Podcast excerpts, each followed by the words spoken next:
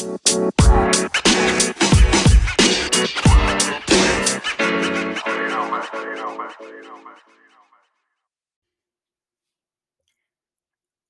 grown up in this lockdown. I would say that for the first time, I feel like an an adult or at least a young adult um, in terms of my perceptions, my emotional health and intelligence, um, as well as the way that I reflect on things, priorities, you know, in all kinds of aspects of life.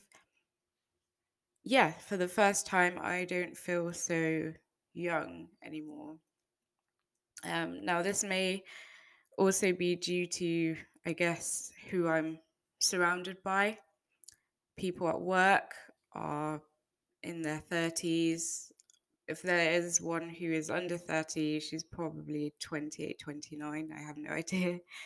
But um, yeah, everybody's well into their 30s, 40s, some their 50s. Um, my parents, you know, um, in their late 40s and 50s and early 50s, sorry. Um, yeah, even I guess friends or people that I've been meeting are into their 30s as well, or 30. So, yeah, and before that, colleagues, same thing.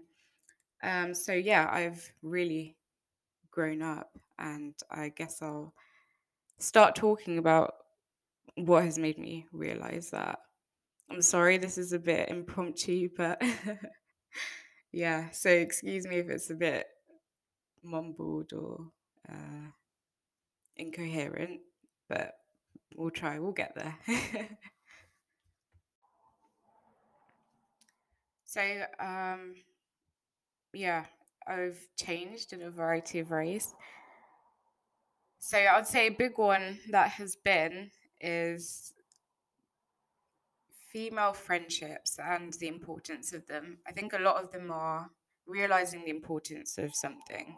So, um, the importance of female friendships is one. Uh, I say this because growing up, I would say I've mostly had female friends. Yeah, in school, um, had friendship groups, and they would consist of like in the core group maybe three or four, um, and then in the wider group like six, seven, eight, um, kind of friends that were all female. So it doesn't necessarily apply so much. Um, though in class, in classes, I would have mixed kind of interactions with, with people, girls and guys. Um, as I got to A levels more, especially in product design, most of my friends were guys um, in the class. So it kind of varied. There was a whole mix um, growing up. And also outside of school, like in church, yeah, my closest friends were females. Um, obviously, had good interactions with guys as well, but yeah, it was mostly uh, females.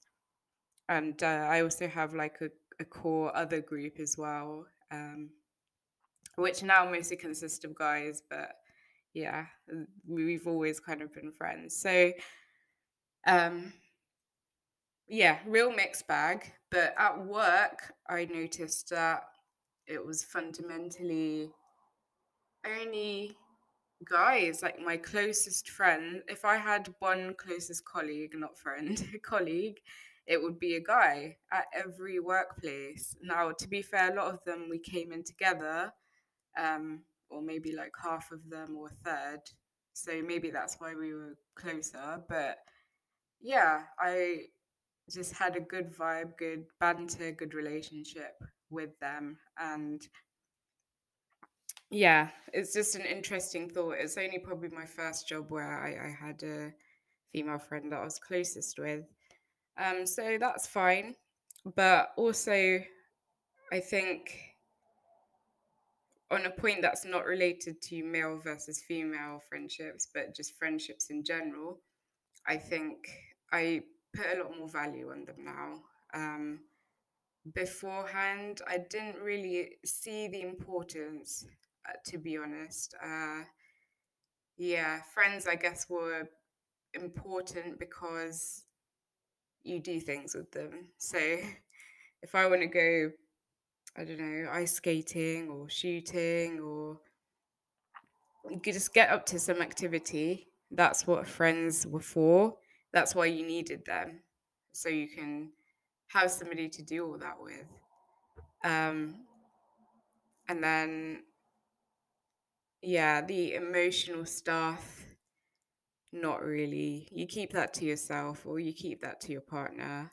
Um, but friends are the people, at least in my life, who I have a long term connection with. So even though we're not always talking, and actually I prefer that we not always talk, um, it's just there are people that I can go back to from time to time, check up on, meet up with, see how they're doing, because at some point in your life they were very important to you.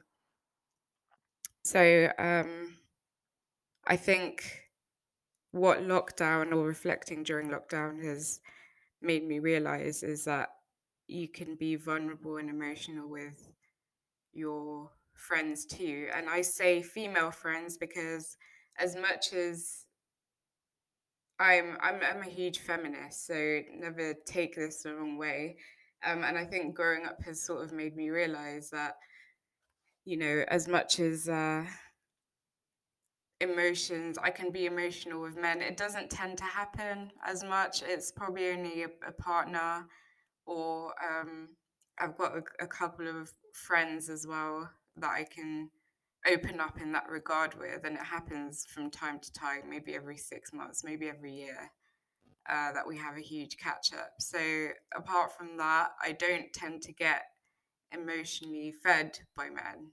Um, it's kind of just banter and having a good time, which is what I'm about in general. So, um, yeah, I think that females provide can provide, not all of them, that emotional side as well. That obviously girls are so funny as well. Oh my god, yeah. The banter is there.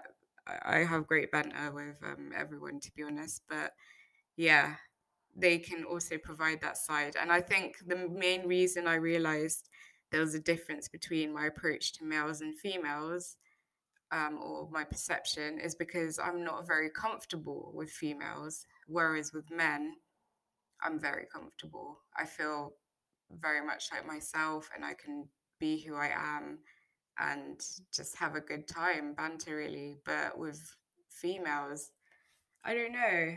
Um, and I don't know where this comes from. It's probably something that I need to explore. But there's there's always an underlying energy there. Um, not with everyone, but I think for the most part, it's probably just me seeing it and something probably in my background that has made it this way. But I, I'm not, I don't feel like I can entirely be my um quicker than I would have kids or a partner even. but yeah, um, I've realized that I think fundamentally all I want for myself and for the people I care about and my future children is happiness, uh, true satisfaction and joy. And if that's what it is, then we're happy about that. Um, you know, even if, for example, and I don't mean to be political here, but I'll be honest, I was always wondering what would what would I do if I had a disabled child, um, or for example, a child with Down syndrome. Um, I think initially the younger self, which is probably still there a bit, but this older side of me has come out now, whereby I think, well, if they're happy in in their world in their element, then why should I fret? You know, um, and I know that the world is harsh and it may be painful for me to see them tre- being treated a certain way, but isn't it better to kind of give them life and um, a happy life and do the best that you can? Another thing that I've just learned is to take control um, and just do it. So, in my life, I think there's been a lot of situations where I've been like, I've planned out my dreams and said, I want to, I don't know, start a business or I want to start charging a higher price for my wigs and selling them. So, I think recently, um, yeah, I've just decided to take control of my money, finances, business, um, things that I can take control of. Uh, so, for example, what I can't control is when love will come into my life, or uh, to an extent, you can't really control when people come into your life, or certain people that you want in your life, uh, certain types of people that you want in your life come in that just comes with the ebb and flow of life. Uh, I guess what you can control is how you respond to those situations um, where they come in. But yeah, what I can control, and I have always been very good with my money. I've never struggled with money, and I've always been quite blessed with employment as well. Um, so I guess in that sense, I'm yeah, I'm I'm very blessed. I'm favored. I'd put it that way. But I think trying to make more rather than just saving is something I can take control of. So I've I've always kind of known about how stocks and shares work because of business studies at A levels, but I think I've looked into that more and started to understand how to make good investments or how to invest in general and I've been doing that um, in the past week or two. Um, as part of, I guess, one of my new obsessions, I tend to get obsessed with something in particular. And by obsessed, it's like you're always thinking about that thing. Um, when, as soon as you have like a break or time to just look at it, you will go on that app or whatever. So, um, for example, I was really obsessed with wigs just before that. I have been for a while, but it was getting to the point where, like, every three minute I am shopping for a new wig, like either on Depop or AliExpress. And it was just throwing my money away, to be honest. Um, so I thought, okay, how can I use this same energy to produce something good and fruitful. And so investment came in. Um, and I'd been meaning to for probably since I was 17 start investing. I think McDonald's was the first stock that I was like, I would really like to buy that. But in my life, every time I talked about it, people would be very discouraging. You know, they'd say, You're going to lose a lot of money that way if you don't know what you're doing, blah, blah, blah. And I guess it just put me off because of the risk. But I thought, you know what, I'm willing to make that risk and that um, sacrifice if it means in the long term I'll be fruitful. Because had I done it when I was 17, five years on, I would be balling. Like I would have made a lot of money. So I should have just stuck with my instincts and gone with it. Um, so those are things that you can take control of uh, business, money, finances. Um, and if I can aim and strive to be the best in that area, then I think I'll feel somewhat fulfilled um, when maybe other aspects of my life are lacking a bit, or I'll be prepared for kind of new ventures. So basically you can't flop in everything. Take control over what you can control. Um, I guess next I need to sort out my weight. yeah. Um, but I, I will do that in time. It's coming. Lockdown is finishing, so people are going to start seeing me again, and it just needs to be done. um, okay, so I guess tied to that is importance of mental and emotional health and I guess it's a just do it attitude and approach as well. I think you'll see throughout my different poems and, and prose on this podcast channel that I have struggled a lot with my um, mental and emotional health uh, for years. Like, probably since I was 15, I'd say. But it just kind of got worse in 2018. It got really bad in 2018. Um, that was like an all time low. And then I was still, I've been trying to like rebuild from there, you know, just keep going. That's what you can do in life. Um, keep going. There's no other option or choice. So I had that kind of attitude that this is probably not going to get better. So you have to, as in my previous point, take control over the things that can make you feel better. Um, but you can also bring yourself up by self praise as well. Looking and thinking, what do I love about myself? What have I achieved? Um, what about me draws people? Why am I special? And I think I was always afraid of somewhat doing that because I thought it's cocky or it's um, elevating yourself. And when people talk about themselves to me, like, oh yeah, you know, this, this, this guy asked me out, or like people always doing this, or you know, because I'm just such an amazing blah blah blah. I'd be like, shut up, seriously, because I'm not trying to hear your graceful words.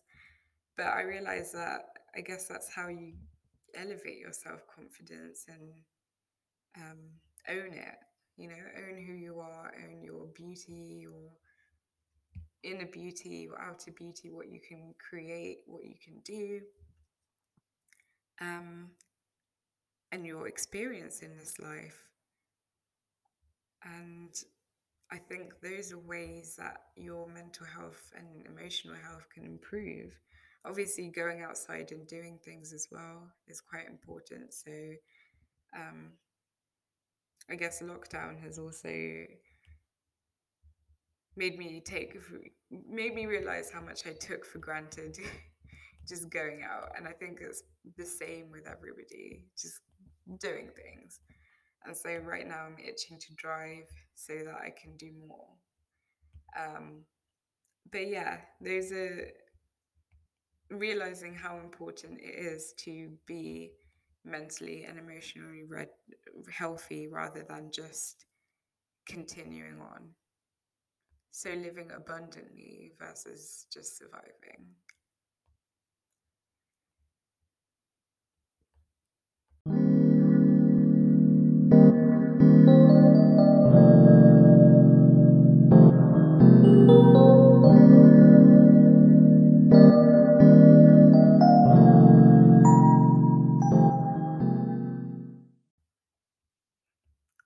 That same vein, um, I've learned to be more vulnerable um, and the beauty and importance of vulnerability as well. Uh, so I think before I used to think I would come from a very untrustworthy perspective uh, for the sake of guarding my heart. Uh, this is just with pretty much everybody that comes into my life that looks like a potential relationship, as in friendship or um, any other types of relationships that we have in this life. So I think now I'm more keen on um, allowing my experience and my voice to be heard because for me, building my walls is not really speaking. And um, if I yeah, by not speaking, I mean not sharing my own experience. So if I'm at a point where I'm talking about myself and my own experience, that to me is being vulnerable. Um, and this isn't just talking about, I'm, I'm quite an open book when it comes to my opinions and beliefs. Uh, more so beliefs, if I fundamentally believe in something, or when it comes to just making people feel welcome and comfortable, then yeah, I'm very open in that sense. But when it comes to yeah, me as a person at a core, on a soul and spiritual level, I don't tend to show a lot of people that side. And I bring that out in other people, I guess, as a way of deflecting from what's going on with me. And people like to talk about themselves. Most people I know talk and talk and talk. So, and all you have to do is ask them a question. So I think I've realized that I also need to, you know, answer questions fully and properly and thoughtfully. Um, and just be vulnerable, open my heart, and show who I really am. Um, and also, part of showing my voice as well is, I guess, the increase in writing or expressing what I can do as well. I'm I don't know whether fundamentally I'm creative. I think fundamentally I am creative. Um, my kind of skills at the moment or trade, so to speak, is in law. I'm not a lawyer, but I, I did a law degree and I'm working in kind of contract law and negotiation. So, um, but by by fundamentally, I'm a creative person, um, and that's just because I think I can.